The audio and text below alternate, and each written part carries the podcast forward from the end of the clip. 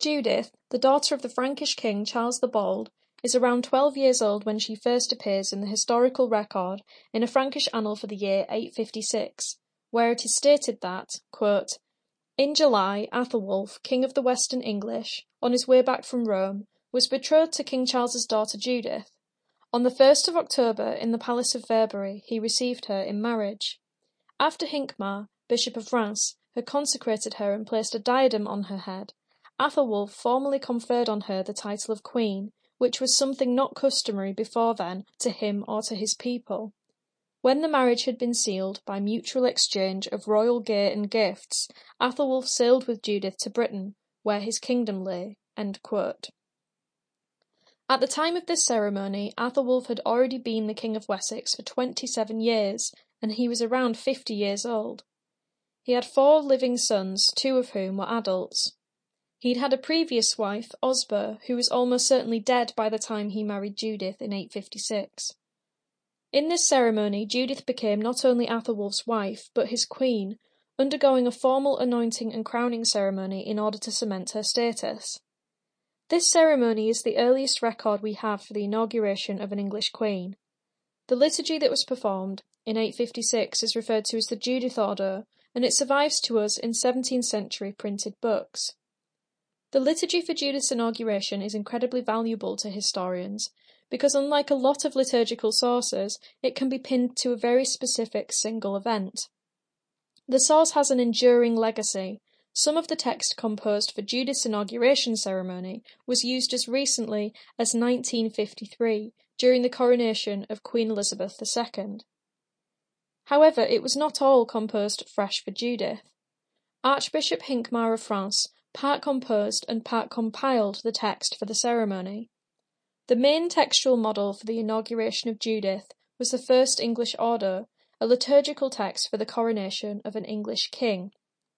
This suggests that there was no existing Queen's Ordo for Hincmar to utilise, and that the Judith Ordo was the first queenly inauguration ritual to be formalised in writing. The part of the Ordo concerning marriage includes a blessing over the bride, the veiling of the bride, followed by a prayer over the gifts, a giving of a ring to Judith signifying the marital bond, and a pledge that evokes a number of wives and widows from the Old Testament, and finally a prayer concerning the fertility of both the bride and groom. Then follows the part concerning the inauguration, partially adapted from the King's Order, which begins with a blessing over the Queen, an anointing prayer, the coronation prayer, and then blessings for the fertility of the royal couple. For any young girl who must travel overseas where she has no allies, marriage to a foreign king would be an unsettling prospect.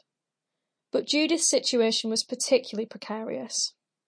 She was being shipped off to Wessex, where the status of a king's wife was typically low.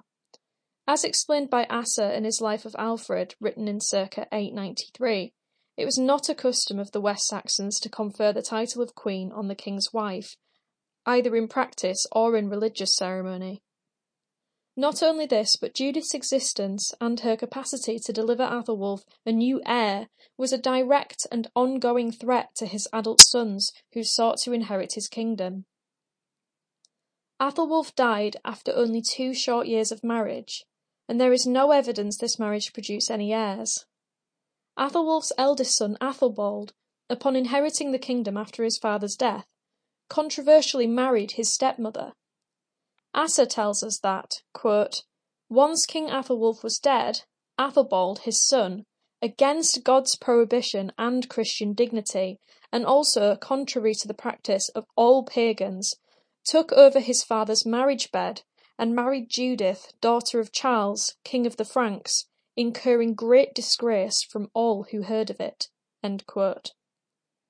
The appeal of marrying Judith, despite the controversy, was surely her prestigious family and her status as an anointed and crowned queen. Likewise for Judith, marrying her stepson would ensure her ongoing protection in Wessex.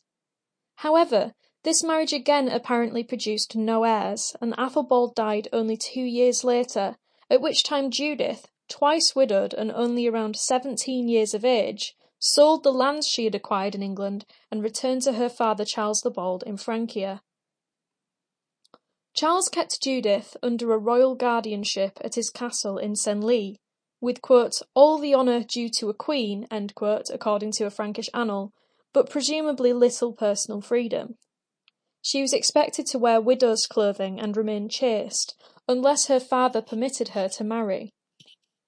In 862, against her father's authority, and with the help of her brother Louis, later King Louis the Stammerer, she eloped illegally with Baldwin, Count of Flanders, and married him. Furious that this marriage had been engineered without his knowledge, Charles the Bald had Frankish bishops excommunicate the couple.